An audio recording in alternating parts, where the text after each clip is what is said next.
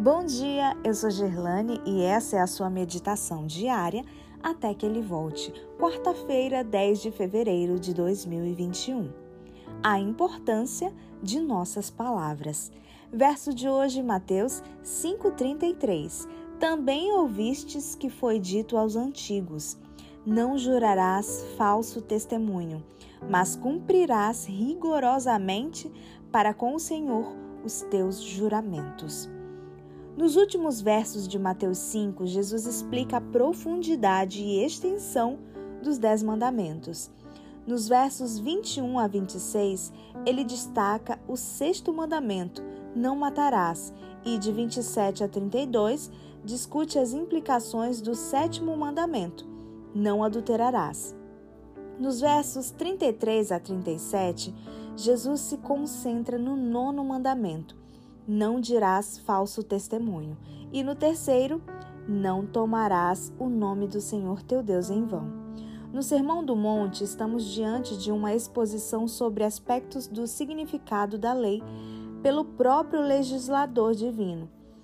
À primeira vista, o mandamento de Jesus contra juramentos parece ser de menor importância em relação aos outros mandamentos. Afinal, como comparar um juramento com o ato de tirar a vida humana ou de ser infiel no casamento?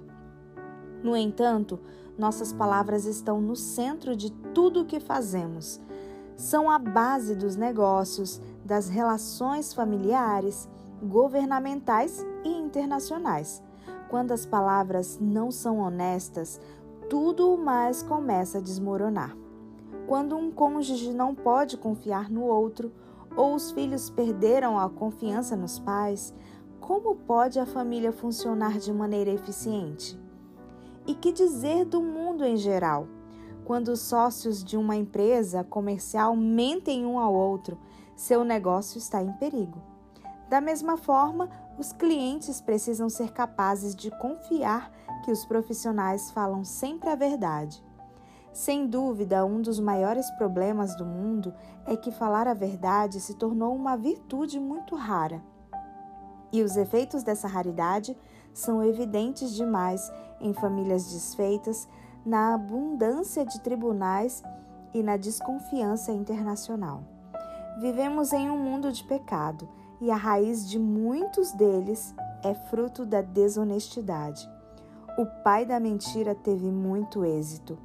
Como cristãos, queremos fazer parte da solução e não do problema. Ajuda-nos neste dia, querido Pai, a renovarmos nosso compromisso com a importância da palavra verdadeira.